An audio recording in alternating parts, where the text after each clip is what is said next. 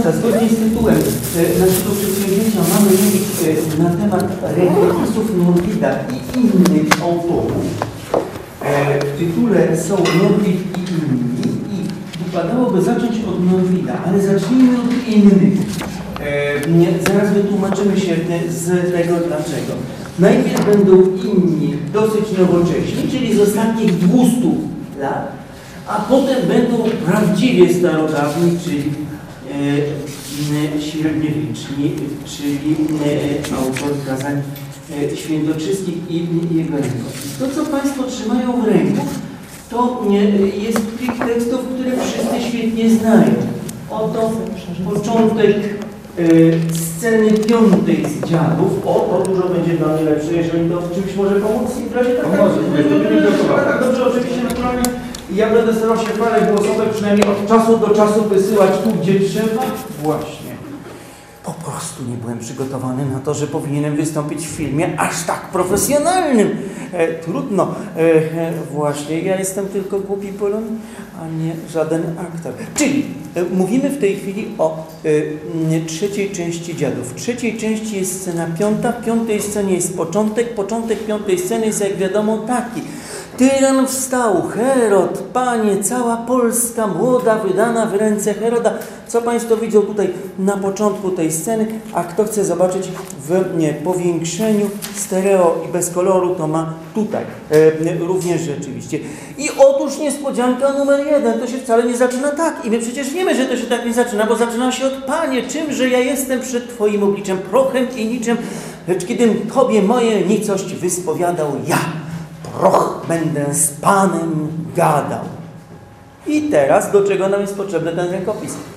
Do przekonania się, że autorzy naszych lektur są tak bezczelni, że nawet w tekstach, które najlepiej znamy na pamięć, prowadzają poprawki. I Mickiewicz, zupełnie nie zważając na to, że my ten tekst będziemy znali, uczyli się go na pamięć, wprowadził poprawkę. Proszę zobaczyć, że tutaj są takie dwie linijeczki, które tworzą strzałeczkę po prawej stronie i ta strzałeczka wprowadza nie mniej, nie więcej, tylko słowa Panie, czymże ja jestem przed Twoim obliczem, prochem i tak dalej, prawda?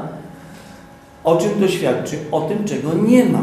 To znaczy o tym, czego początkowo nie było. Czego nie było? Tych słów nie było.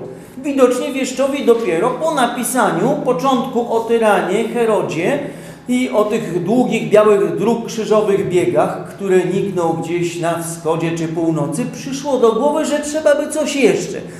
I dopisał preambułę, zażartuje, do e, e, całego widzenia księdza Piotra w postaci tych czterech linijek, w których on korzy się przed obliczem Najwyższego. No i co z tego? Mógłby zapytać ktoś skupiony na sprawach praktycznych. Ale nie my, proszę Państwa. Dziękujemy obecnie wszystkim obecnym tutaj, którzy nie są skupieni na sprawach praktycznych, tylko którym bliskie są sprawy niepraktyczne. E, właśnie, bo te są rzecz jasna najcenniejsze. Po tej refleksji ogólnomoralnej zauważam, że najwidoczniej Mickiewiczowi zależało na zaakcentowaniu szczególnej pokory bohatera. Jeśli pamiętamy, co jest w rękopisie, możemy ze zdwojonym przekonaniem mówić uczniom i każdemu z czytelników, kto chciałby o to zapytać, że dziady zostały skomponowane tak, aby dwóch ważnych bohaterów, Konrada Pysznego i księdza Piotra Pokornego, przeciwstawić sobie tym silniej. Widocznie Mickiewicz początkowo e, chciał mniej silnie, a potem doszedł do wniosku, że trzeba postawić kropkę na D i postawił tę kropkę na D w postaci czterech linii, które dopisał. Na końcu y, naszego niewielkiego wyboru tekstów y, niezszytego i nienumerowanego mają Państwo początkową kartę z przedwiośnia żeromskiego. Jest to y, pierwsza karta, właściwie fragment tylko pierwszej karty Brulionu. Naprawdę ta pierwsza karta w całości ma format dwa razy mniejszy, A5. Całe przedwiośnie zostało zapisane w zeszycie w kratkę, w takim zeszycie do rachunku zwyczajnym, jakiego my używamy. To jest bardzo wzruszające. Oczywiście z kaligrafii mistrz dostałby pałę niewątpliwą, co najwyżej z jakimś półplusem. E, właśnie, to niemiłosierny rękopis jest, dlatego też nikt go nie czytał tak uważnie, żeby go zinterpretować. Chociaż jeśli chodzi o śmiałków, to jedna asystentka profesora Pigonia, chyba pani Berger Kreklikowa znalazła się niecałe 50 lat temu i przeczytała rzeczywiście różne wnioski myśli, a nie tak dalece idące, żeby zinterpretować ten tekst.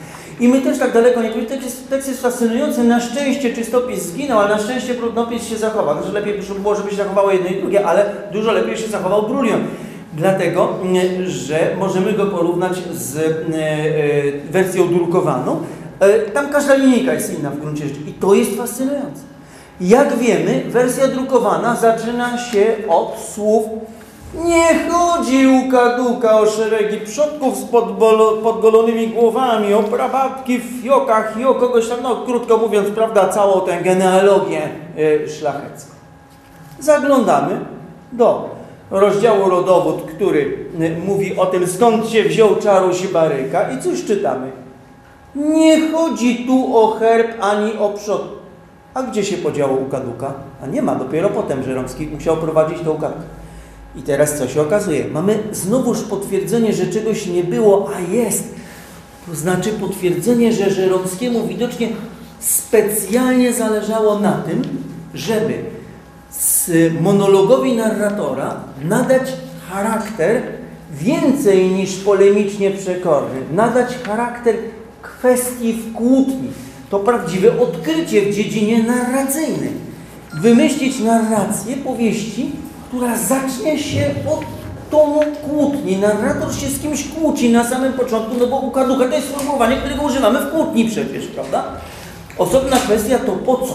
A widocznie po to, żeby oddalić pretensje kogoś, kto mówiłby, no proszę pana, teraz są nowoczesne czasy, genealogie nie są ważne, niech panu nie odpowiada, o kogo po, o, opowiada, od kogo pochodzi pański bohater, prawda?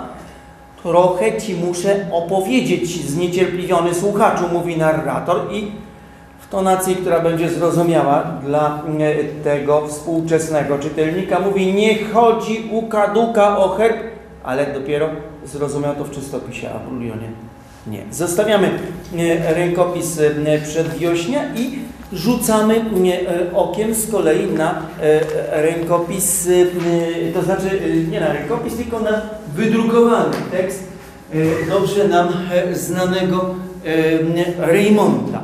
Proszę zwrócić uwagę, że jesień Reymonta, mamy tutaj pierwszą kartę wydania pierwszego, książkowego z 1904 roku, zaczyna się nie od niech będzie pochwalony Jezus Chrystus, nie.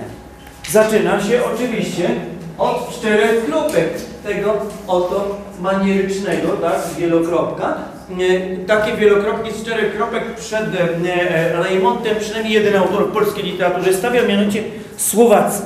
E, właśnie.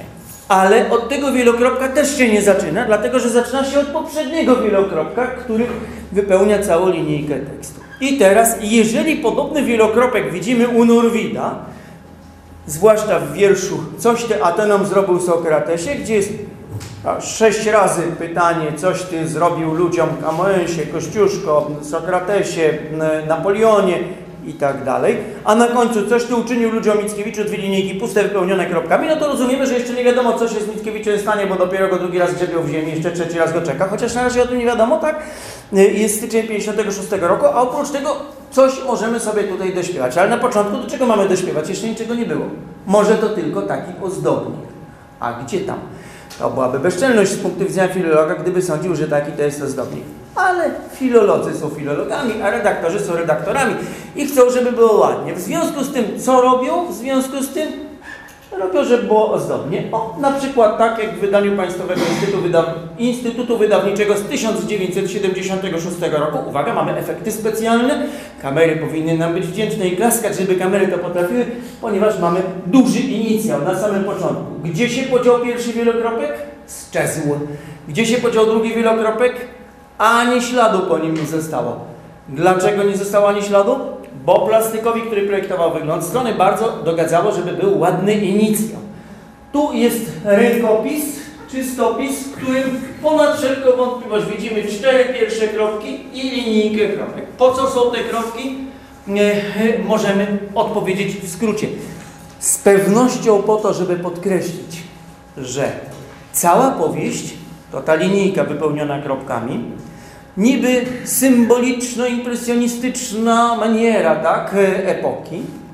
A więc mamy ten pierwszy super wielokropek, arcywielokropek, tak, który z pewnością do tego służy, żeby powiedzieć czytelnikowi, moja opowieść zaczyna się w pół zdania, w pół ruchu bohaterów. Ten świat, w który Cię wprowadzam, mój słuchaczu, to jest świat, który cały czas znajduje się w ruchu. Ty tutaj jakby, no właśnie, jakby włączasz widzenie. Nie chcę powiedzieć włączasz kamerę, bo byłby to anachronizm choć nie całkiem, film już istniał, prawda? Przychodzisz na któryś moment obrotów tego świata, który składa się, jak wiadomo, z jesieni, zimy, wiosny, lata, jesieni, zimy, wiosny, lata, jesieni, zimy, wiosny, lata i tak dalej, chociaż tylko jeden cykl to nie całkiem pełny widzimy w powieści. Nie widzimy teraz na ekranie tego, czego nie widzimy, chyba że widzimy jeszcze pierwodruk e, gazetowy, to znaczy z tygodnika ilustrowanego. Już. E, w tygodniku ilustrowanym dwa lata wcześniej, w trzecim numerze z 1902 roku, to moje zaniedbanie techniczne, że tego zawczasu nie przygotowałem. E, e, mogą Państwo to sprawdzić, ponieważ tygodnik ilustrowany jest dostępny w internecie w miejscach różnych, na przykład na stronie Uniwersytetu Łódzkiego, gdzie są prezentowane rękopisy ze zbiorów tego uniwersytetu. Otóż tygodnik ilustrowany w numerze trzecim z 1902 roku wydrukował to właśnie i niestety musimy powiedzieć, że nie był o wiele lepszy niż, niż redaktorzy z Państwowego Instytutu Wydawniczego, bo jeden z tych wielokropków zachował, mianowicie ten długi wielokropek, ten taki super, a drugi skreślił na rzecz ładnego inicjału. Przypuszczam, że y, to może być mniej może miarodajne, dlatego że rzadko się pewnie zdarza, żeby autorzy czuwali nad każdą stroną druku w odcinkach czasopisma. Y, ostatnie za życia y, Reymonta wydanie było w roku jego śmierci, 1925, ale Raymond był żywotny, nawet na dożynkach był w tym roku 25, w związku z czym można sądzić, że skoro umarł 5 grudnia, dwa dni temu była rocznica, to mógł się czuć na tyle dobrze, zdaje się, że dość nagle umarł, żeby kontrolować to wydanie książka. Ale przyznaję, że tutaj wbrew dobrym filologicznym obyczajom nie starczyło mi tchu, żeby to sprawdzić, więc nie wiem, czy przypadkiem nie było tak, że Raymond postanowił skreślić te wielokropki ostatkiem autorskich decyzji w roku swojej śmierci. Prawdę mówiąc, wątpię. Czy by mu o to chodziło, skoro tutaj mamy takie ładne dowody, że jednak dość konsekwentnie te wielokropki nie istniały. Próba wstępnego wniosku w dwóch punktach. Punkt pierwszy.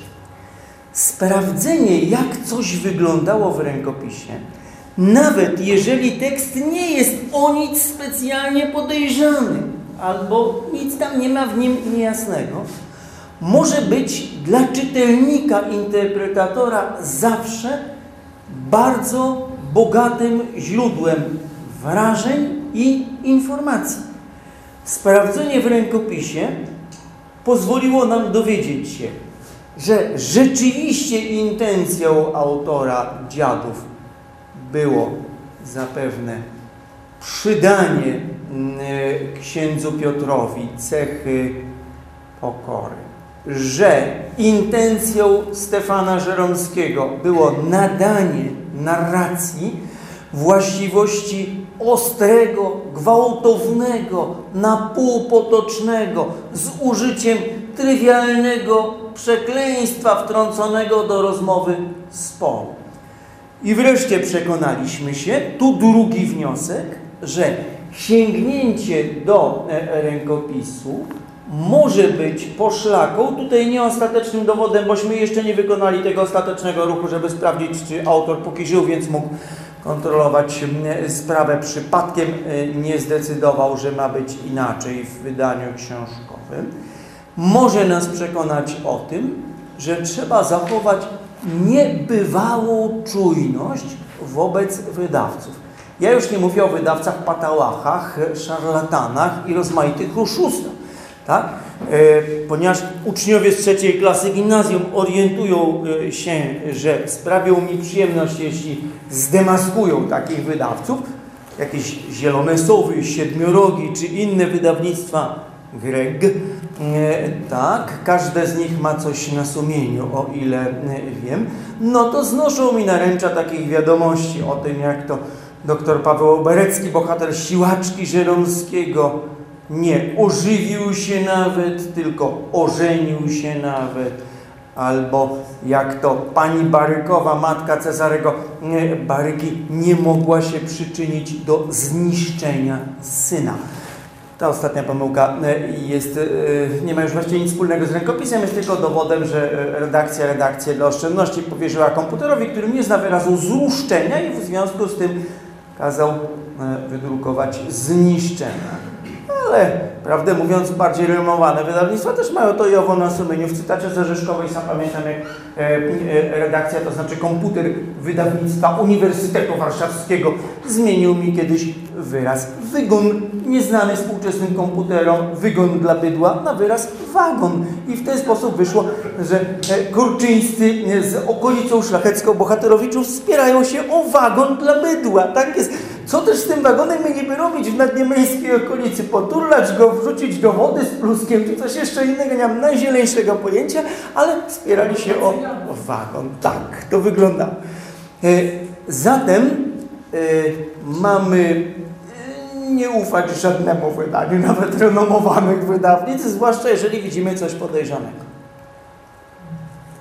Czy jednak, teraz będzie element sensacyjny i niegrzeczny w moim wywodzie, możemy ufać wydawcom, którzy nie oszczędzają sił, potu, a może i krwi, ani pieniędzy e, przez wydawanie pieniędzy na program komputerowy, który zredaguje książkę za nich, ponieważ kochają wydawanego autora. Oczywiście mamy ufać, że kochają, ale nie za bardzo ufać we wszystko, proszę Państwa. Przykład i tu przechodzimy do bohatera tytułowego e, naszych rozważań, to e, Norwid. Mamy przed sobą cztery e, wiersze Norwida, a wersji tych wierszy jest jeszcze więcej. Nie zdążymy oczywiście powiedzieć o wszystkich tutaj z równą, a nawet z jaką taką dokładnością pewnie. Gdyby Państwo zatem chcieli prowadzić tutaj samodzielne badania, to bardzo serdecznie zachęcam. Norwid także do tego serdecznie zachęcał.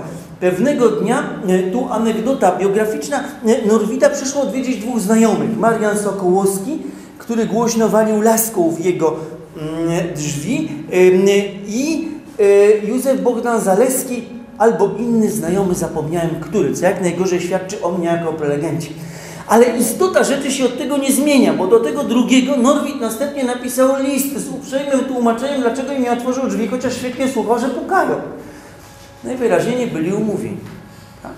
Otóż chodzi o to, że tłumaczył, iż jeżeli na drzwiach jest napisana liczba 3, to znaczy, że trzeba trzy razy zapukać, a otworzy. Właśnie. Skoro owych trzy nie było, to znaczy, że nie mogę otworzyć. Marian wszakże jest szlachcic polski. Więc przepraszam Cię nie za przyjaciela, ale za szlachcica polskiego w Marianie. Szlachcic polski myśli, że jeśli dokądś przybył i załomotał swoją laską, to wszyscy powinni się zachować tak, jak legioniści rzymscy, którzy na widok Cezara wołali Divus presens, boski przybył i jest obecny, tak? Nie. I no, nie padali na twarz, bo był to Rzym, który zachowywał pozory republikanizmu, to ode mnie już jest dodatek, rzecz jasna, ale zachowywali się czołobitnie. Co to wszystko ma wspólnego z rzeczami, o których mówimy? Otóż ma coś wspólnego, bo Norwid dalej pisze dwie rzeczy. Na końcu w uprzejmy sposób pyta, niby to mimochodem, kiedyż Ciebie i Panią Twą zobaczę. Co jest sygnałem, że nie wpuścił ich obu, nie dlatego, że ich nie lubi. Przeciwnie, sam zaznacza, kocham Was zbyt, żeby Wam kłamać. Tylko nie wpuścił ich dlatego, że nie miał czasu. A dlaczego nie miał czasu, to tłumaczy w środkowej partii listu i to jest to właśnie, o co nam chodzi. Dlatego opowiadamy przydługą anegdotę na ten temat. Ponieważ muszę mieć myśl swobodną, aby uważać każdą komę i każdą linię. Oto konkluzja i kropka nad i, to znaczy przecinek nad i, czyli koma. E, Norwid powiada, jeżeli jestem poetą i jeżeli przy okazji jeszcze jestem plastykiem, tak? Malarzem, rytownikiem, rysownikiem, grafikiem, rzeźbiarzem, po prostu nie mogę się rozpraszać. A nam z całej tej, historii najpotrzebniejsza jest jedna wiadomość, że każda koma jest ważna w opinii Norwida. Wobec tego nie możemy mu od tak sobie tej komy zmienić. Chyba, że jesteśmy Juliuszem Wiktorem Gomulickim. Juliusz Wiktor Gomulicki, Panie świeć nad jego zacną i szlachetną duszą, wiedział o Cyprianie Norwidzie więcej niż ktokolwiek na świecie. Ale niekoniecznie rozumiał jego wierszy. I niekoniecznie rozumiał, do czego posłużą poszczególne komy. E, przepraszam, dalej byłoby zadzieranie polonistycznego nosa, więc nie powiem już ani słowa, rzecz jasna, bo naprawdę padam na twarz przed Juliuszem Wiktorem. E, to była rzecz nadzwyczajna, tak? Razem z e, swoim ojcem Norwidem zajmowali się przez 100 lat z górą i odkrywali go, przywracali i tak dalej. A jednak, a jednak przed nami wiersz Daj mi wstążkę błękitną, w której z komami Juliusz Wiktor Gomulicki wyczyniał cuda niebywałe po prostu. Y, mamy go wydrukowany w wersji drukowanej w trzech różnych wariantach na kolejnej stronie, którą mają Państwo przed sobą. Wariant pierwszy. Daj mi wstążkę błękitną, oddam Ci ją bez opóźnienia.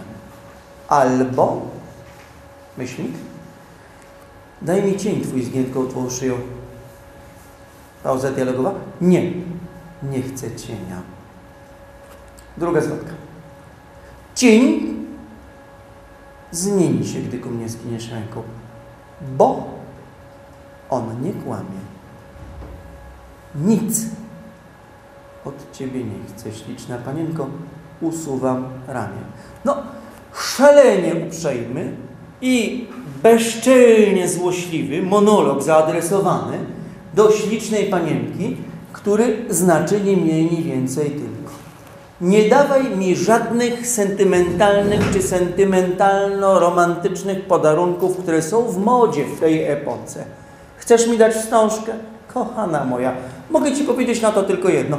Oddam Ci ją bez opóźnienia, tak jak gdybyś mi ją chciała pożyczyć, bo w następny wtorek zamierzasz ją dać niczym puchar przechodni Jacusiowi, Wacusiowi albo Jerzykowi, prawda? Komuś innemu, y, kto zasłuży na chwilowe względy w Twoich y, oczach.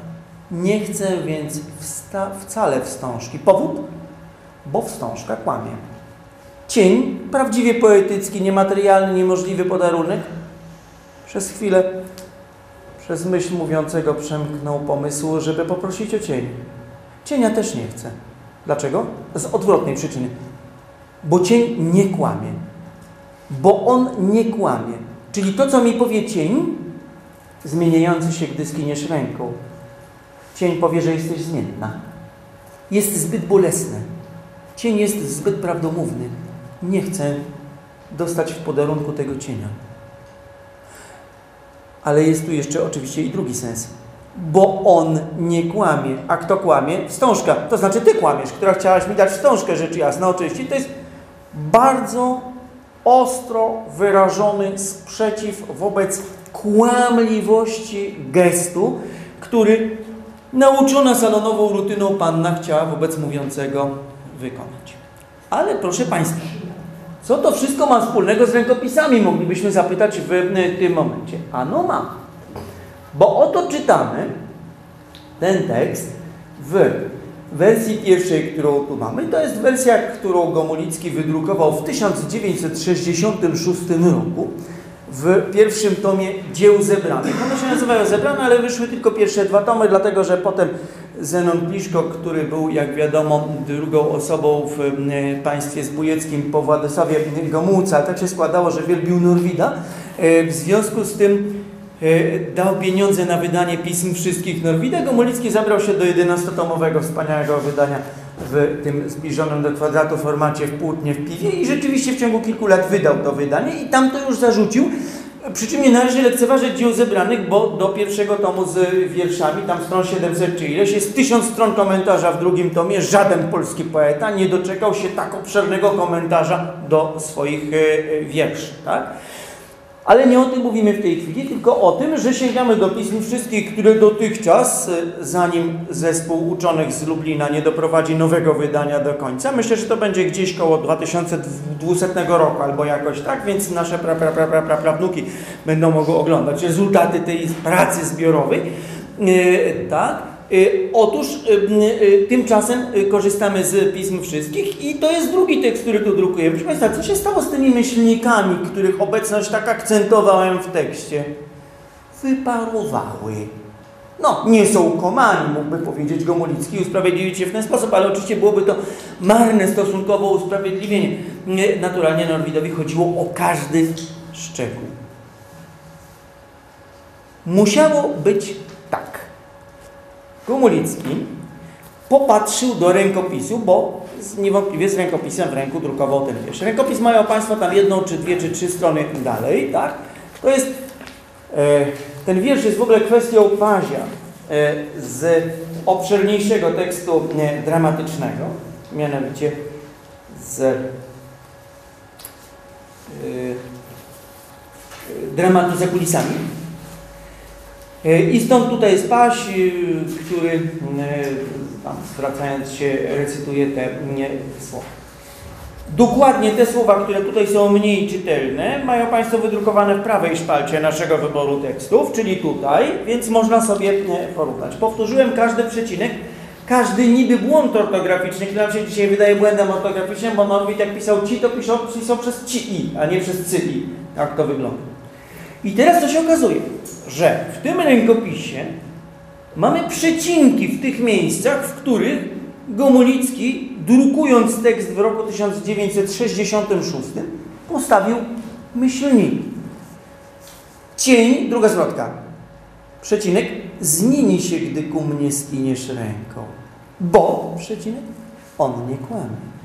Nic od Ciebie nie chcę, śliczna panienko. Usuwam rękę. A zatem jakieś znaki tu były.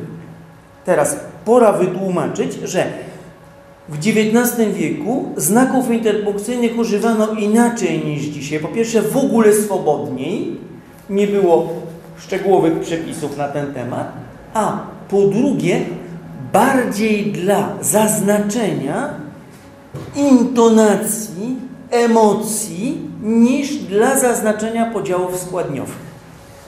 W związku z tym możemy spostrzec, uzbrojeni w tę wiedzę, że o to mogło chodzić Norwidowi. Te przecinki nie były przypadkowe. One oznaczały rzeczywistą pauzę intonacyjno-emocjonalną. Chwilę zastanawia się ten, kto mówi, co powiedzieć dalej. Cień? Co mogę powiedzieć o cieniu? Zmieni się, gdy ku mnie skiniesz ręką. Bo z jakiego powodu? Może to jakiś niedoskonały cień? Może to jakiś złośliwy cień? Nie, to cień prawdomówny, bo on nie kłamie. Razem z mówiącym czekamy chwilę na rezultat namysłu. Mówi się, że Norwid to jest e, twórca takiej poezji otwartej, dialogowej. To jest jedno ze znaczeń tego określenia. Tu toczy się prawdziwie dialog z czytelnikiem, który ma wyobrazić sobie, że coś może nastąpić po wypowiedzianym fragmencie tekstu i oczekiwać napięcie, co nastąpi. Nie musimy tłumaczyć, że nastąpi na ogół coś zupełnie innego. Nic. Nic mi nie pozostaje, nic już nie powiem, nic nie chcę mówić, nic nie chcę od Ciebie. Nie nic od Ciebie nie chcę. Tak. Powiedziałem, że nie. Oczywiście tak. Nic od Ciebie nie chcę. Śliczna panienka. Usuwam ramię. Pomijam w tej chwili trzecią zwrotkę arcyfascynującą tego wiersza, natomiast próbuję postawić kropkę na D. Dopiero sięgnięcie do rękopisu pozwala badaczowi tekstu rozstrzygnąć dwie kwestie. Po pierwsze, sprawdzić, jak miało być. Jeżeli wydawca chce przecinki zastąpić myślnikami. No w tym była jakaś myśl. Jeszcze Bogomolicki sądził, że współczesny czytelnik nie zrozumie, po co te przecinki są. Będzie myślał, że to są błędy interpunkcyjne. Ale nawet wtedy, nie mówiąc już o sytuacji, w której po prostu je usuną, tak? Jako rzekomo niezgodne z normami interpunkcyjnymi, to niechby po drugiej stronie zadbał o wydrukowanie reprodukcji rękopisu. Wtedy będziemy się mogli wszyscy zorientować. To też wszystkich problemów nie rozwiąże, już będzie jaśnie. W przeciwnym razie wara mu od którejkolwiek komy. Tak samo jak od któregokolwiek wielokropka, kropki, wykrzyknika czy czegoś jeszcze. To wszystko może zmienić sens. Drugi wniosek filologa jest spokojnym stwierdzeniem, że sens rzeczywiście zmienia. Bez większego kłopotu możemy powiedzieć, z jakiego na jaki, tak? Cień zmieni się, gdy ku mnie skiniesz ręką, bo on nie kłamie. Nic od ciebie nie chce, śliczna pani. Cień zmieni się, gdy ku mnie skiniesz ręką, bo on nie kłamie. Nic od ciebie nie chce, śliczna panienko. No przecież to są dwa zupełnie różne teksty. Pierwszy, który stanowiłby jakby rezultat już dokonanego namysłu i drugi, w którym namysł dokonuje się na naszych oczach i jest doprawdy pełen powściąganej, bo tak jest z reguły Norwida, ale jednak bardzo wielkiej emocji. Na następnej kartce mamy wiersz Moja Piostka, który pomijamy w tej chwili, aczkolwiek zachęcam Państwa do zajrzenia do rękopisu, który na następnej stronie z rękopisami się mieści. Aż trudno rozróżnić, że to jest ten wiersz, tak?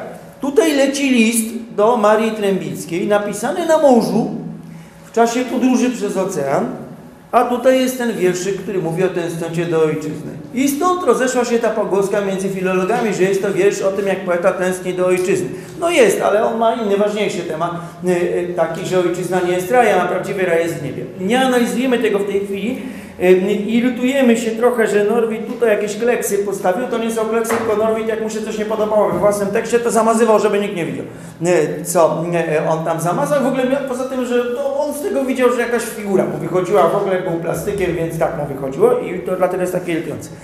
Papier był drogi i wobec tego w jedną stronę napisał list, w drugą stronę napisał wiersz, ślicznie zakleił i posłał do adresatki. Ale nas w tej chwili bardziej obchodzi wiersz Pielgrzym, który mamy wydrukowany obok mojej wioski, a zreprodukowany w postaci rękopisu, tym razem powiększonego, więc arcywygodnie jest e, czytać na tej oto stronie. Nad stanami jest i stanów stan, jako wieża, nad płaskie domy stercząca w chmury. Wy myślicie, że i ja nie Pan, dlatego że dom mój ruchomy z wielbłądziej skóry. Przecież ja aż w nieba łonie trwam, gdy ono duszę mą porywa, jak piramidę. Przecież i ja ziemi tyle mam, ile jej stopa ma pokrywa, dopokąd idę, czyli dopóki idę i dokądkolwiek idę. Pielgrzym to wspaniały stan, lepszy od stanu hrabiowskiego, rycerskiego, książęcego, królewskiego nawet. Żaden król nie ma tyle ziemi, co pielgrzym. Pielgrzym ma całą kulę ziemską, którą przemierza. Chociaż w danej chwili tylko tyle ziemi ma, ile jej stopa jego pokrywa kiedy idzie, ale zaraz może pokryć stopą inny kawałek ziemi i cała kula ziemska będzie w ten sposób do niego należała. Ale nas w tej chwili interesuje co innego. Otóż Juliusz Wiktor Gomulicki, któremu jesteśmy najserdeczniej wdzięczni z powodów oczywistych, że wydrukował, że udostępnił i tak dalej, jednak z tym pielgrzymem postąpił sobie tak. Popatrzmy. W trzeciej zwrotce e, i w czwartej zwrotce zastąpił przecinki myślnikami. Przecież ja, u Norwida przecinek u Gomolickiego myśli, przecież i ja to samo. A co było w pierwszej i drugiej zwrotce? A w pierwszej i drugiej zwrotce, czując się widocznie panem rękopisu, skreślił przecinki. było w rękopisie nad stanami, przecinek, jest i stanów stan. To brzmi jak królów król, panów pan. A w drugiej zwrotce było. Wy myślicie, że i ja nie pan. A tymczasem i ja jestem panem. Pytanie i odpowiedź równocześnie kryją się w tej linijce. A u Gomulickiego? Wy myślicie, bez żadnego namysłu powy. No i dalej nie musimy już niczego tłumaczyć, bo wytłumaczyliśmy to przy poprzednio omawianym wierszu, to znaczy przy wstążce błękitnej. Zwróćmy uwagę, Gomulicki z powodów, których przyznam szczerze, nie potrafię wytłumaczyć, połowę ważnych intonacyjnie przecinków zostawił, połowę skreślił. I w ten sposób naruszył tę samą domyślną dla nas intencję autora, z którą mieliśmy do czynienia w tamtym wierszu. Tak? To znaczy, żeby u początku każdej strofy stworzyć sytuację namysłu, niepokoju poznawczego. Co dalej będzie powiedziane? Nad stanami, co jest nad stanami? Nad stanami króluje władca, nad stanami Pan Bóg, który czuwa na wszy nad wszystkim, nad stanami wszystkimi ludzkimi nie ma już niczego. Nad stanami jest i stanów stan. I po chwili namysłu się tego dowiadujemy. Ale Gomulicki jeszcze naruszył idealną symetrię tego wiersza, który składa się z czterech zwrotek. I w pierwszej linijce każdej z tych czterech zwrotek mieliśmy na początku ten namysł, tę zagadkę sygnalizowaną przez przecinek. Teraz nagle okazuje się, że pierwsza i druga linijka mają być wypowiadane tonem całkiem zwyczajnym, a dopiero trzecia i czwarta tonem pełnym niepokoju. Wniosek? Bynajmniej nie takie, że nie lubimy Gomulickiego. Padam i całuję rąbek jego filologicznej szaty, rzecz jasna. Ale wniosek jest jednak taki, że sprawdzam, gdybym chciał się dowiedzieć, co Cyprian Norwid napisał i dowiaduję się rzeczy niesłychanie ciekawych. Ostatni przykład, niepolemiczny, bez żadnych gniewów norwidowskiej, to wiersz Kółko z tego samego cyklu Wademeką. Wademeką Pielgrzym jest wierszem 11, Kółko jest wierszem 55. Żeby sprawa była bardziej skomplikowana, wydrukowałem Państwu dwie wersje Kółka, które w bardzo interesujący sposób różnią się od siebie. To te wiersze poprze. Jedna wersja to jest ta, która, mm, którą mamy tutaj w rękopisie. E, to jest wersja późniejsza, którą Norwid włączył do cyklu 100 wierszy Wademeką, właśnie tego, z którego i Pielgrzym pochodzi. E, zatem e, zrobił to w połowie lat 60. Druga wersja jest wcześniejsza i to jest wersja, która stanowi fragment poematu Adorio ad Phrygium, albo niedokończonego, albo częściowo zaginionego. Znane są cztery pierwsze fragmenty tego poematu, to jest trzeci z tych fragmentów. Tym się w tej chwili nie interesujemy. Interesujemy się tylko dwiema rzeczami. Opowiadamy sobie, o czym jest ten wiersz, bo on jest na tyle skomplikowany, że, znaczy, domyślam się, że Państwo przeważnie znają go na pamięć, ale jeżeli ktoś nie, to on jest na tyle skomplikowany, że w tej chwili nie będziemy zawracać sobie tym głowy, nie, nie, nie, rzecz jasna, tylko, co jest skrajną bezczelnością, bo streszczać wiersz liryczny jest okropne, powiemy o czym mowa i zwrócimy uwagę na coś, co się dzieje w ostatniej linijce, tak?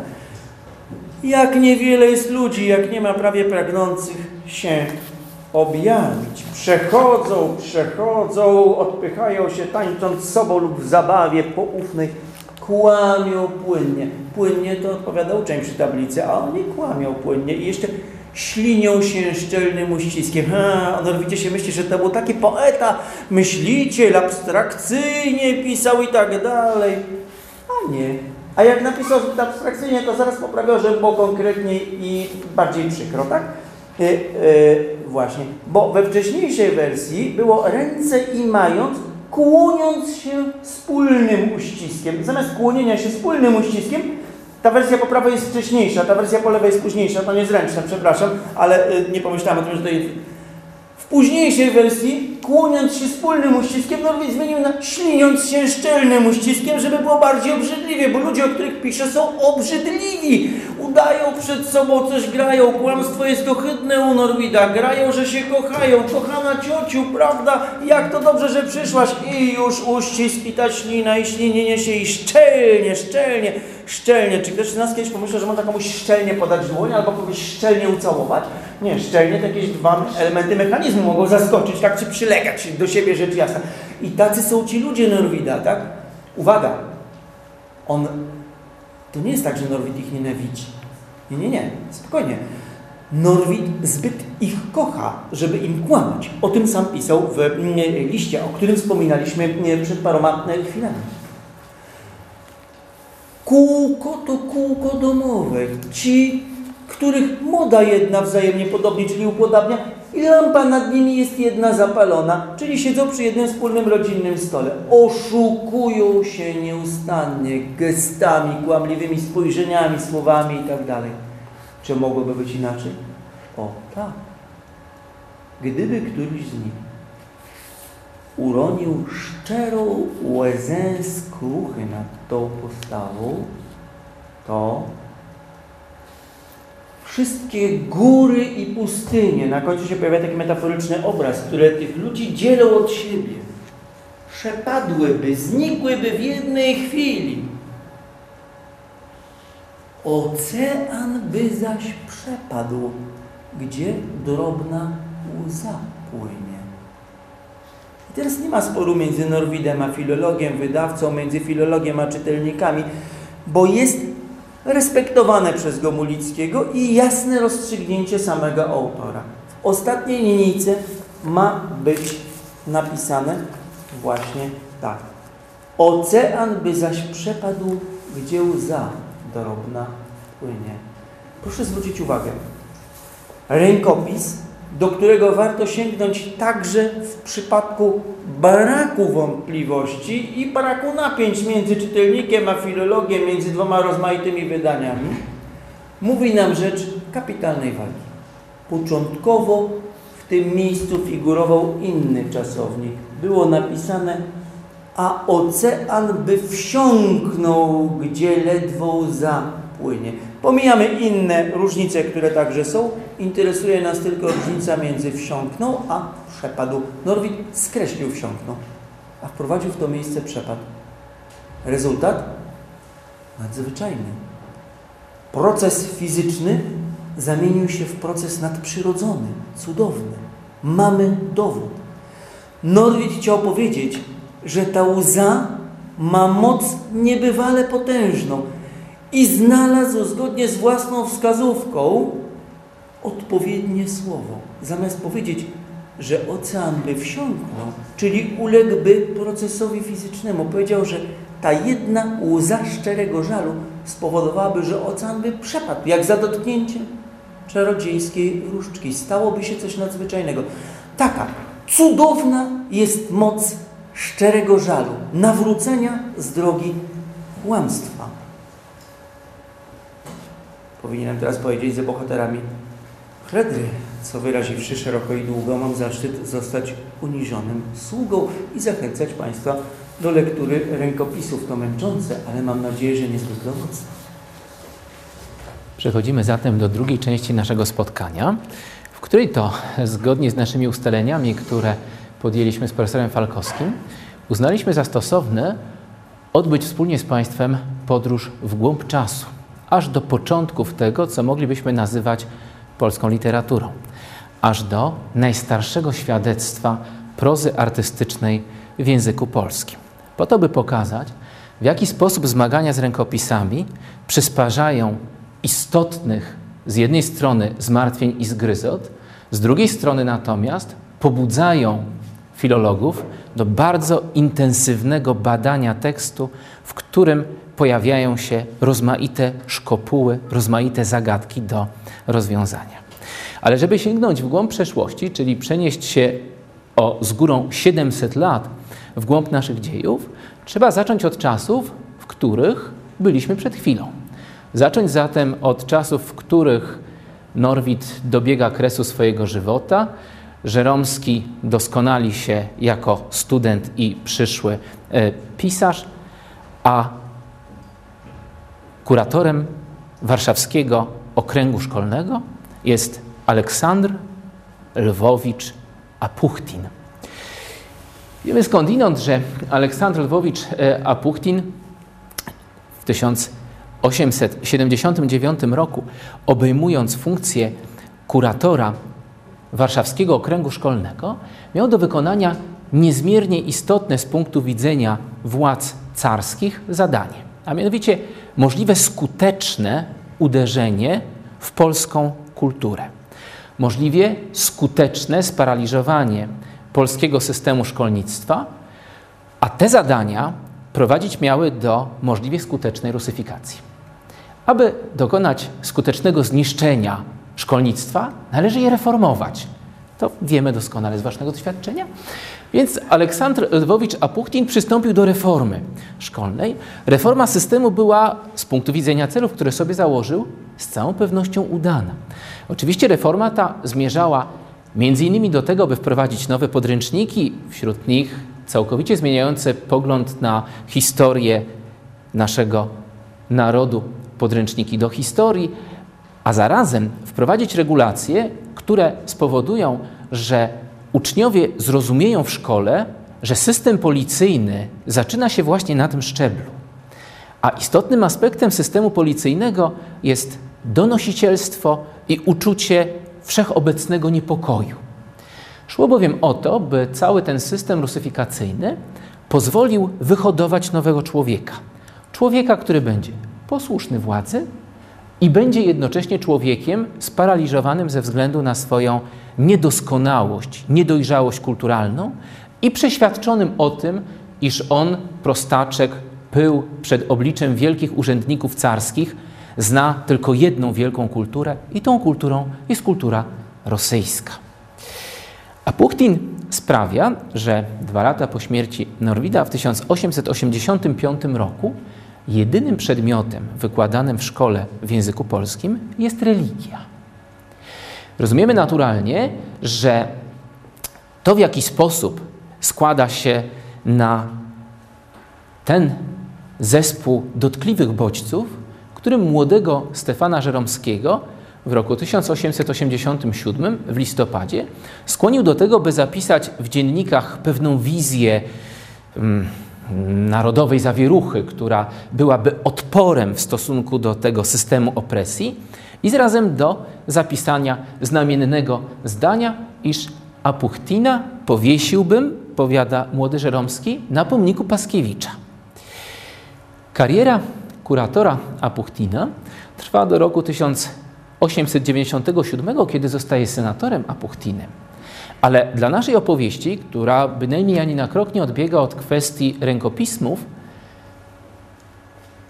ta kariera rozwija się w najlepsze wtedy, kiedy 25 marca 1890 roku profesor Uniwersytetu w Berlinie Aleksander Brickner młody, wówczas 35-letni badacz, znalazł się w Petersburgu, by przejrzeć w tamtejszych archiwach zachowane i przechowywane w opłakanym stanie książki, które zostały zrabowane po upadku powstania listopadowego i wywiezione właśnie w głąb Rosji do Petersburga. Oczywiście mm, droga tych książek była zaiste drogą krzyżową, czyli to, gdybyśmy odwali się do tego wagonu, o którym wspominał profesor Falkowski, to, co zostało załadowane na wozy towarowe w Warszawie, doprawdy nie było tym, co dotarło do Petersburga.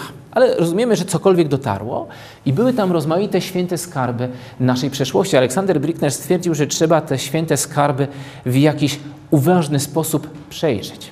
Aleksander Brickner Profesor Berlińskiego Uniwersytetu rozumiał, że w Petersburgu należy posługiwać się nie tylko intelektualnymi umiejętnościami, ale umiejętnościami społecznymi właściwymi dla świata carskiej Rosji.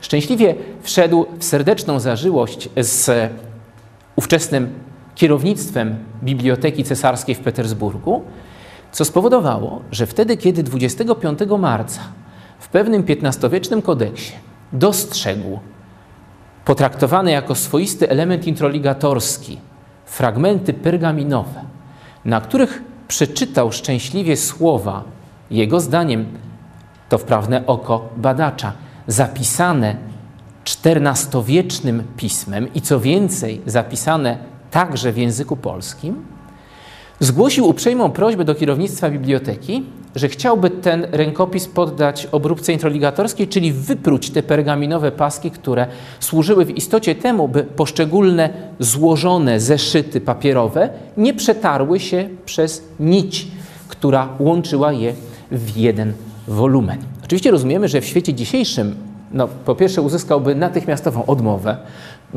Po należytej procedurze musiałby złożyć oczywiście 42 podania, nie miałby stosownych pieczęci, rekomendacji itd., tak ale ponieważ znał ten system e, biurokratyczny i potrafił zaprzyjaźnić się z władzami biblioteki, władze biblioteki łaskawie zezwoliły na tę operację. I oto wówczas wyłoniły się e, z tego kodeksu paski pergaminowe w liczbie 18, które Brickner mógł ułożyć w należytym porządku, tak by odtworzyły one strzępek pewnego ważnego dla nas rękopisu. Rękopisu, który mieści najstarszy tekst prozy artystycznej w języku polskim. Rękopisu, który zawiera fragmenty słynnych, jakie nazwał sam Brickner, kazań świętokrzyskich. Co dla nas ważne? Ważne jest, byśmy uzmysłowili sobie, że to wydarzenie ma miejsce w samym środku nocy apuchtinowskiej. Czyli wtedy, kiedy tu w warszawskim okręgu szkolnym sroży się kurator Apuchtin, w samym sercu carskiej Rosji, w Petersburgu, Brickner odnajduje zabytek najstarszy ze znanych języka polskiego i literatury polskiej. Chciałbym, żebyśmy byli tego świadomi.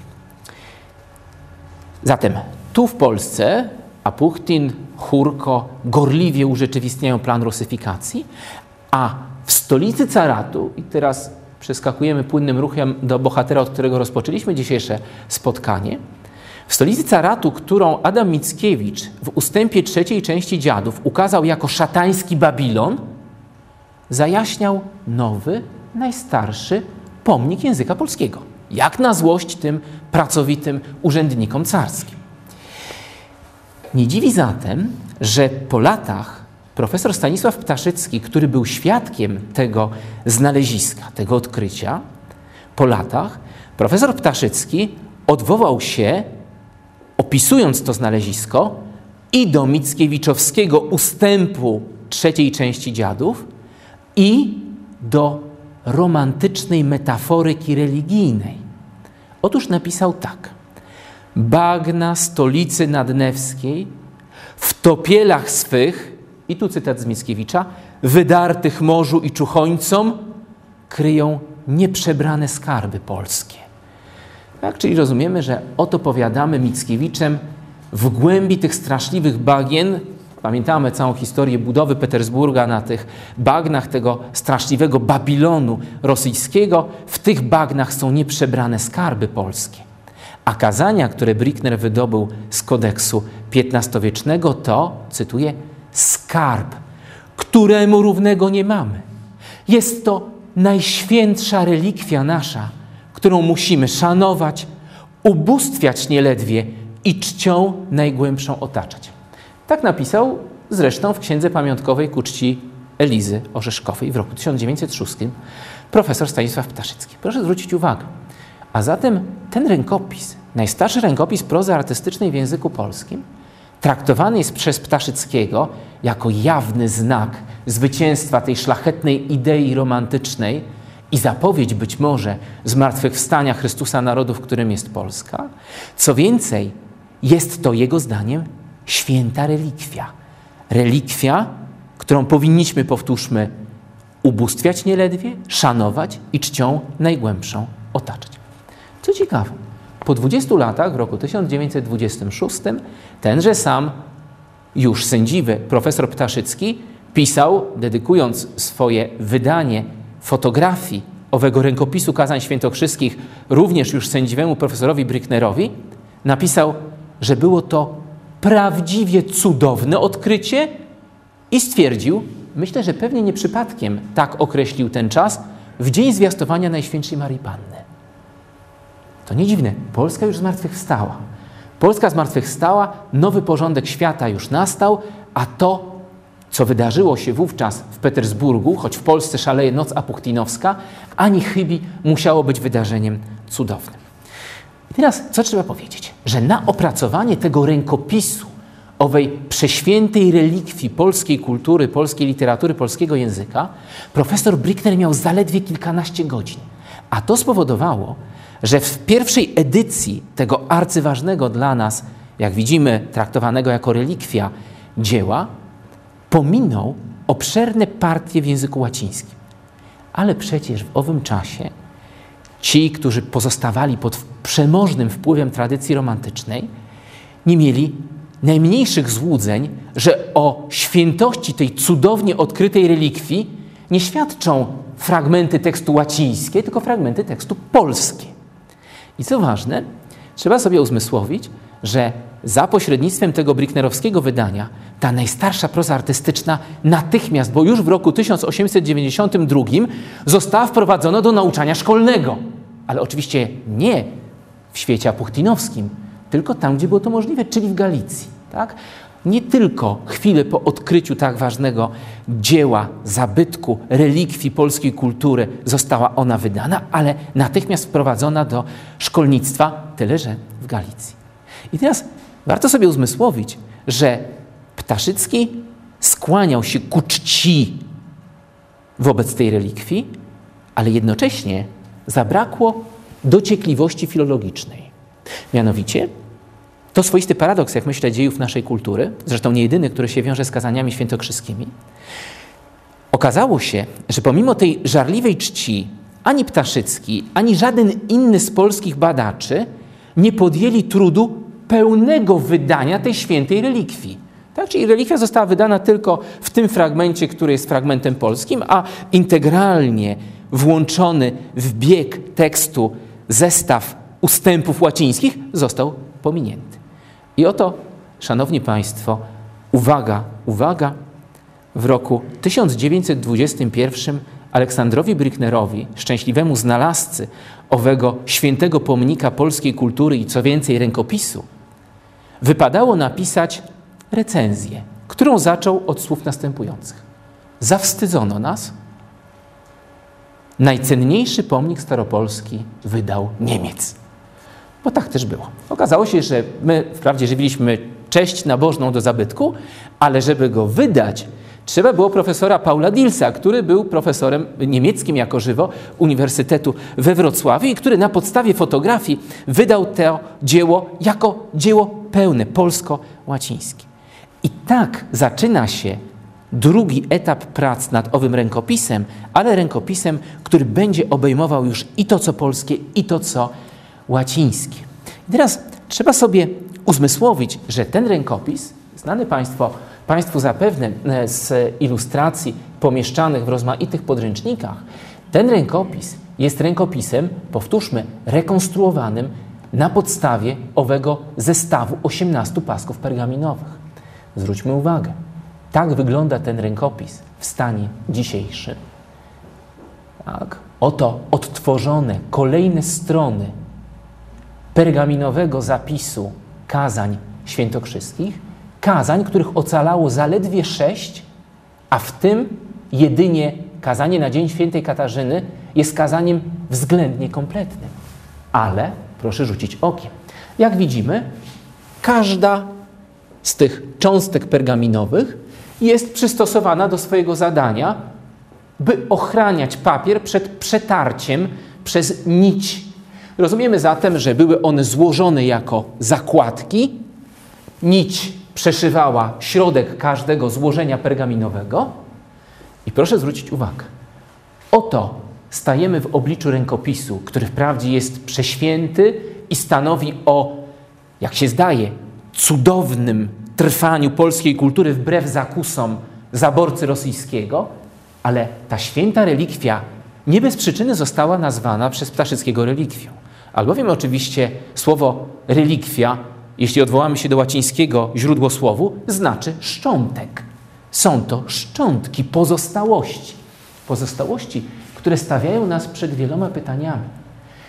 Nie tylko przed pytaniami, co było powyżej lub poniżej tego fragmentu tekstu, który ocalał, ale także przed pytaniami, jak kończyły się poszczególne linie rękopisu w miejscu, który został przez tajemniczego introligatora w XV stuleciu w miejscu, w którym ten rękopis został uszkodzony, wtedy kiedy introligator pergamin przerabiał na skuteczne, ochronne paski do kodeksu papierowego.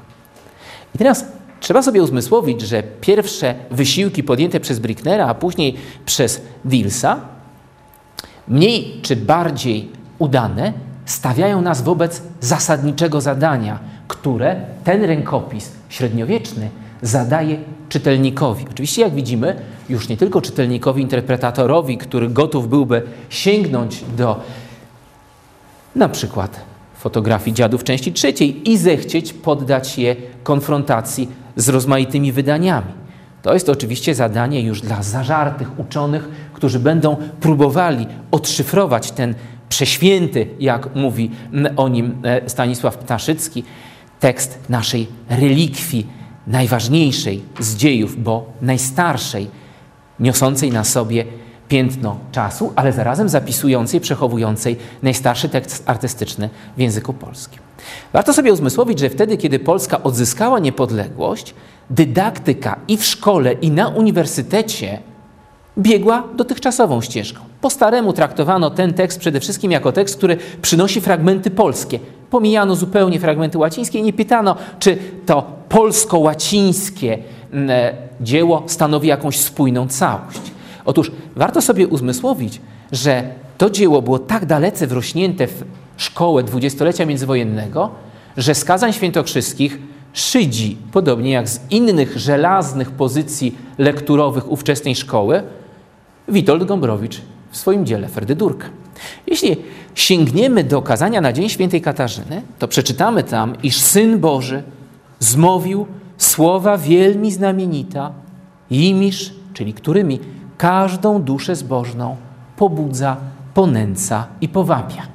Jeśli będziemy mieli w pamięci te słowa, że Syn Boży zmowił słowa wielmi znamienita, imiż każdą duszę zbożną pobudza, ponęca i powabia, to będziemy mogli zrozumieć następujący fragment Ferdydurka.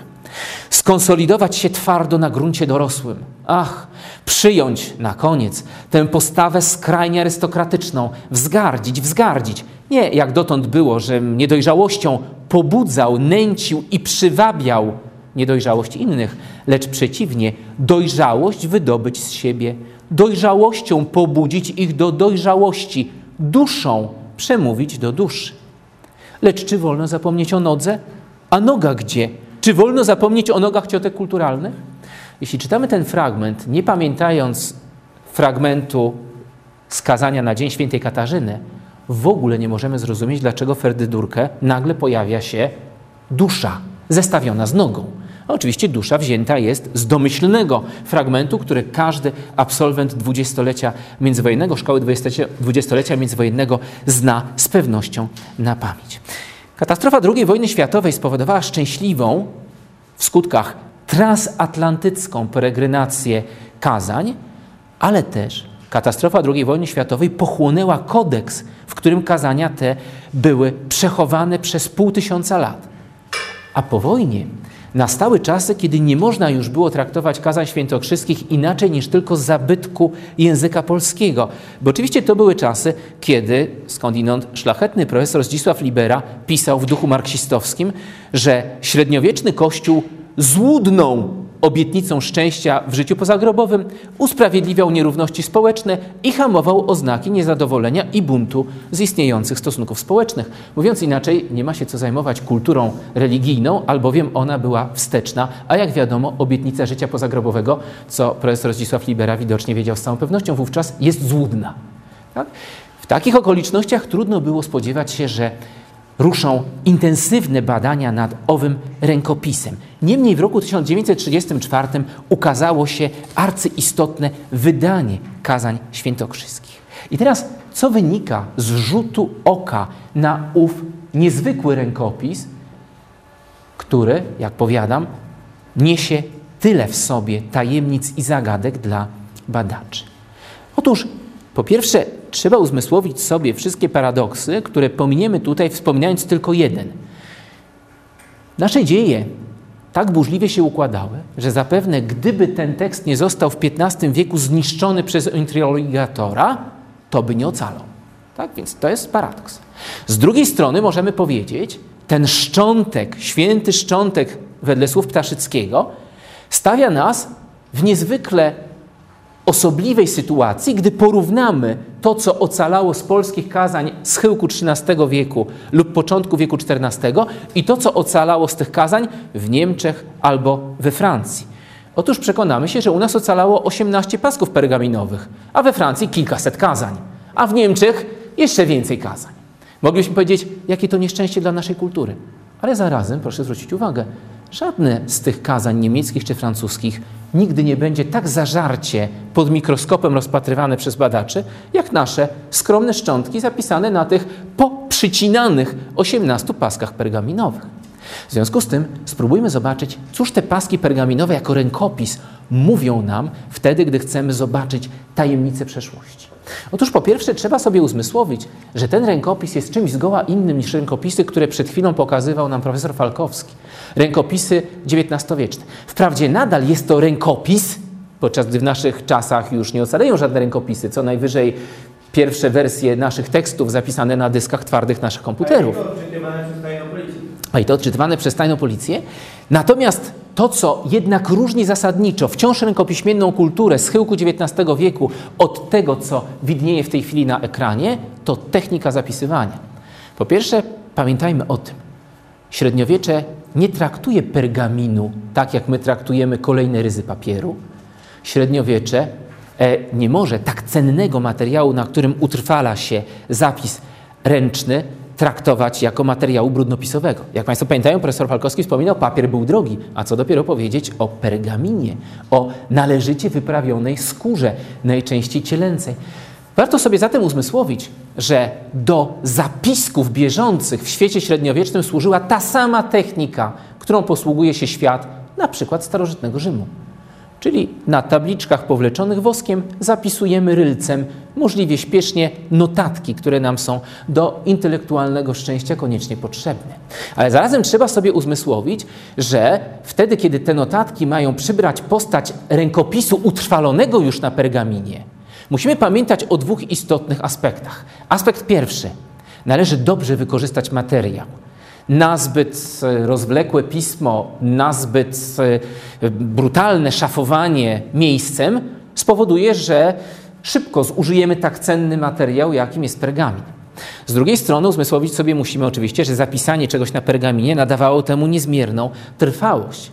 Co więcej, musimy też uzmysłowić sobie, że ówczesny świat, o którym myślimy nadęci pychą, że jest światem jakże skrajnie niedoskonałym w porównaniu z naszą rzekomo doskonałą kulturą, jest jednak światem, który jest tylko inny, a nie gorszy pod względem intelektualnym od świata, w którym żyjemy.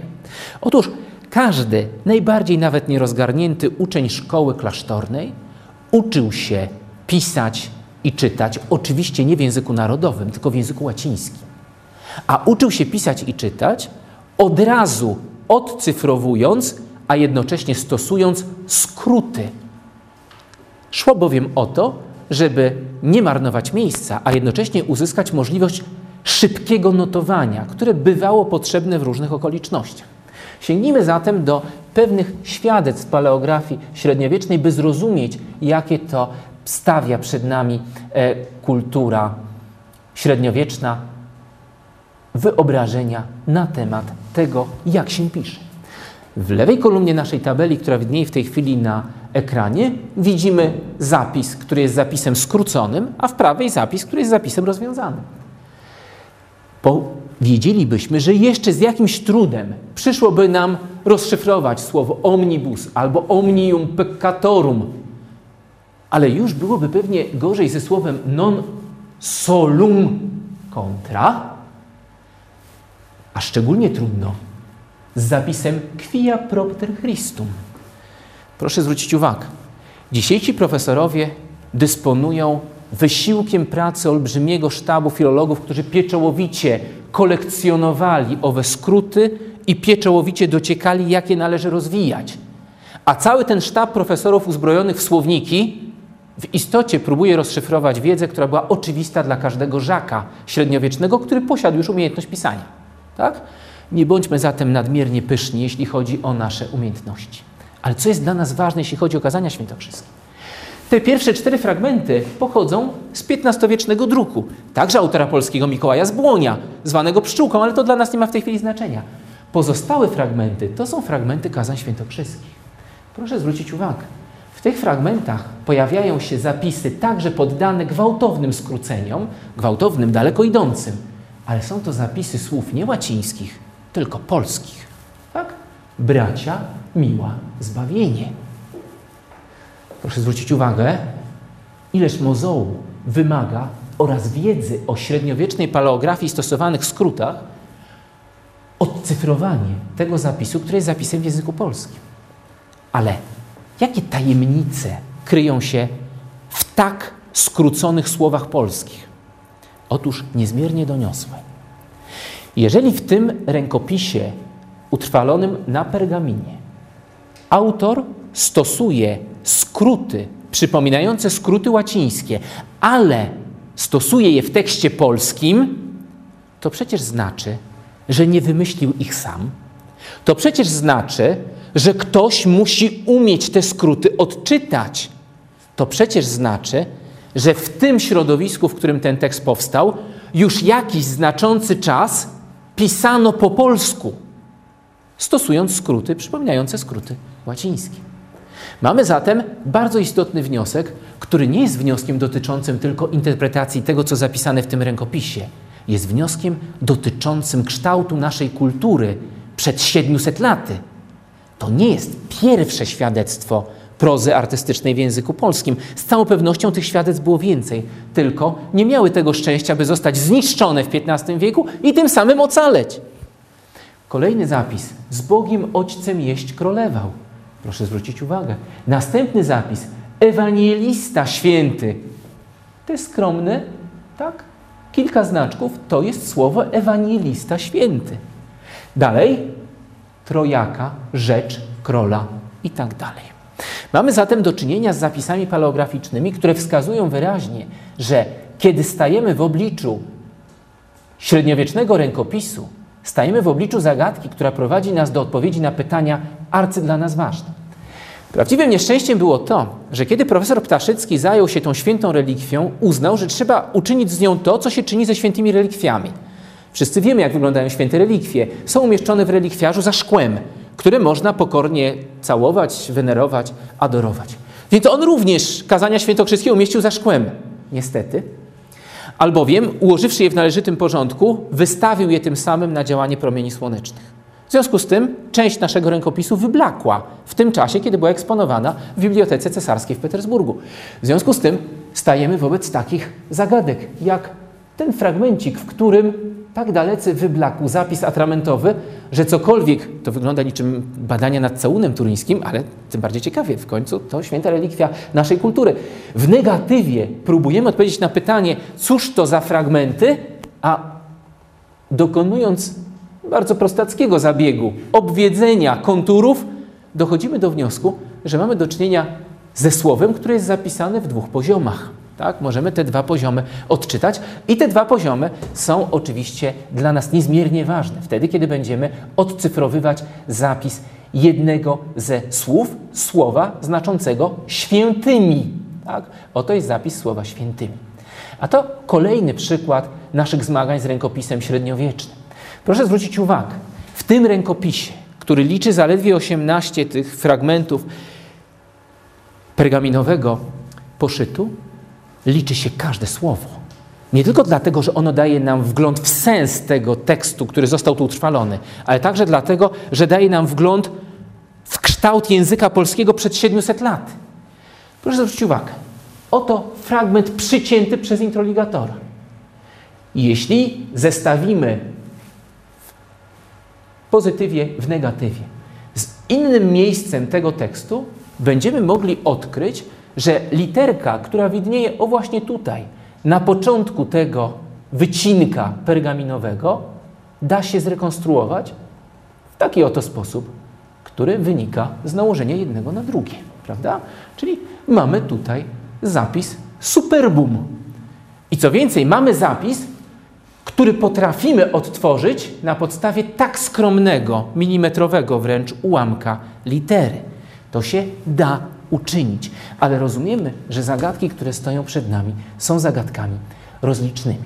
I teraz, by spuentować nasze spotkanie, spróbujmy rzucić okiem na fragment jednego z kazań, które zamknie tę naszą krótką próbę zetknięcia się z tajemnicami tekstu średniowiecznego.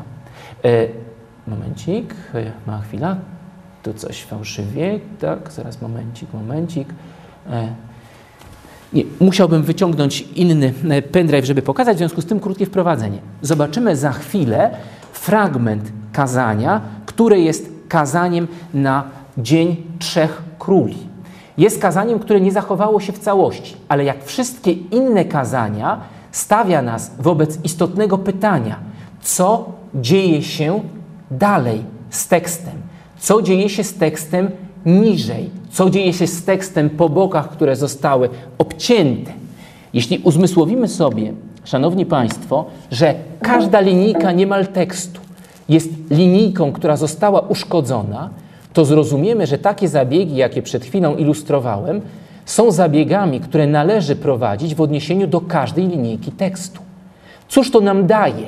Wracamy do pytań, które stawiał profesor Falkowski swoim pokazywanym przykładom rękopisów z wieku XIX. Otóż, wbrew pozorom, daje nam bardzo wiele. Nie jest to bowiem wróżenie z fusów.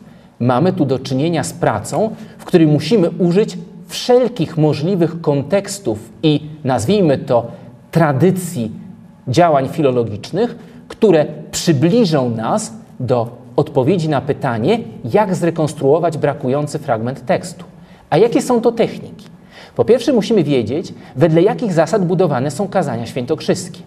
Jeśli będziemy to wiedzieć, to zrozumiemy ponad wszelką wątpliwość, że kazania te opierają się na zasadzie wielokrotnych paralelizmów, równoległości działań symetrycznych, że opierają się na wyrazistych podziałach trójkowych, które powtarzają się wielokrotnie. Co z tego wynika? Wynika z tego błogosławione następstwo. Jeśli mamy skłonność autorów, którzy są autorami średniowiecznymi, do budowania kazań, ale właśnie wedle tej zasady paraleli, to pamiętając o tym, jaka jest struktura kazania, z faktu, że w jakimś miejscu pojawia się pewna triada pojęć, możemy wnioskować, że w innym miejscu kazania ta sama triada musi powrócić. W związku z tym, proszę zwrócić uwagę, wszystkie miejsca, które są ujęte w ostry nawias, są miejscami, które zostały zrekonstruowane przez badaczy. A zatem jest to żywy przykład fantastyki naukowej. Tak? Dlatego, że z całą pewnością to jest nasz domysł. Nikt nie powie, że tak było w tym tekście. Tak? To jest nasz domysł. Ale jednak nie fantastyka, tylko fantastyka naukowa. Ten domysł oparty jest na rzetelnych badaniach. Inne powody, które pozwalają nam zrekonstruować to, czego nie ma, to rozumienie średniowiecznej składni, z której wiele rozstrzygnięć wynika.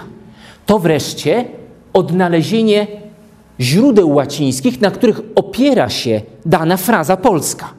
Jeśli znajdziemy analogiczną frazę łacińską, możemy odpowiedzieć na pytanie, jak została ona, przypuszczalnie, przetłumaczona przez polskiego autora. Wreszcie konieczna jest w tej niezmiernie pieczołowitej pracy dążność do możliwie skutecznego prześwietlenia tego, co zrobili nasi poprzednicy, co zrobił Brickner, co zrobili jego następcy. Powtórzmy raz jeszcze. Bez tej pieczołowitej pracy nie dałoby się zrekonstruować niejednokrotnie aż połowy tekstu zamkniętego w linijce.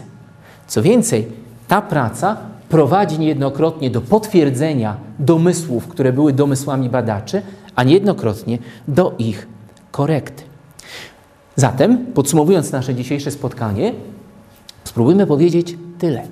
Zarówno wtedy, kiedy sięgamy do szczęśliwego, bujnego czasu rozkwitu tekstów rękopiśmiennych, które szczęśliwie mogły ocaleć do naszych czasów, czyli do schyłku XIX lub początków XX wieku, jak i wówczas, gdy sięgamy do czasów wieku XIV, poświadczających to, w jaki sposób przedstawiała się kultura polskiej prozy artystycznej w początkach wieku XIV lub u schyłku wieku XIII, konieczna jest drobiazgowa uwaga poświęcona rękopisowi. Niemniej, w wypadku tekstów XIX-wiecznych ta uwaga prowadzi nas szczęśliwie najczęściej do stawiania pytań interpretacyjnych. W wypadku tekstu średniowiecznego zmusza nas do tego, by wszelkie możliwe działania filologiczno-interpretacyjne wzajemnie się przenikały i oświetlały. Mówiąc inaczej, uzupełnianie brakujących fragmentów wynika i z analizy, i z interpretacji, i z pracy paleograficznej, i z dociekań na temat tego, w jaki sposób budowano wówczas rękopisy, kazania itd., itd. I co więcej, w tej spójnej całości te rozmaite działania pozwalają nam zwolna rekonstruować kształt tych zapisów, z których ocalały jedynie szczątki. Tak zatem przedstawiają się tajemnice rękopiśmiennych zmagań, które prowadzą nas do odczytywania sensów, już to u schyłku wieku XIX i w początkach wieku XX, już to w odniesieniu do tekstu, który został zapisany w połowie wieku XIV. Bardzo dziękujemy.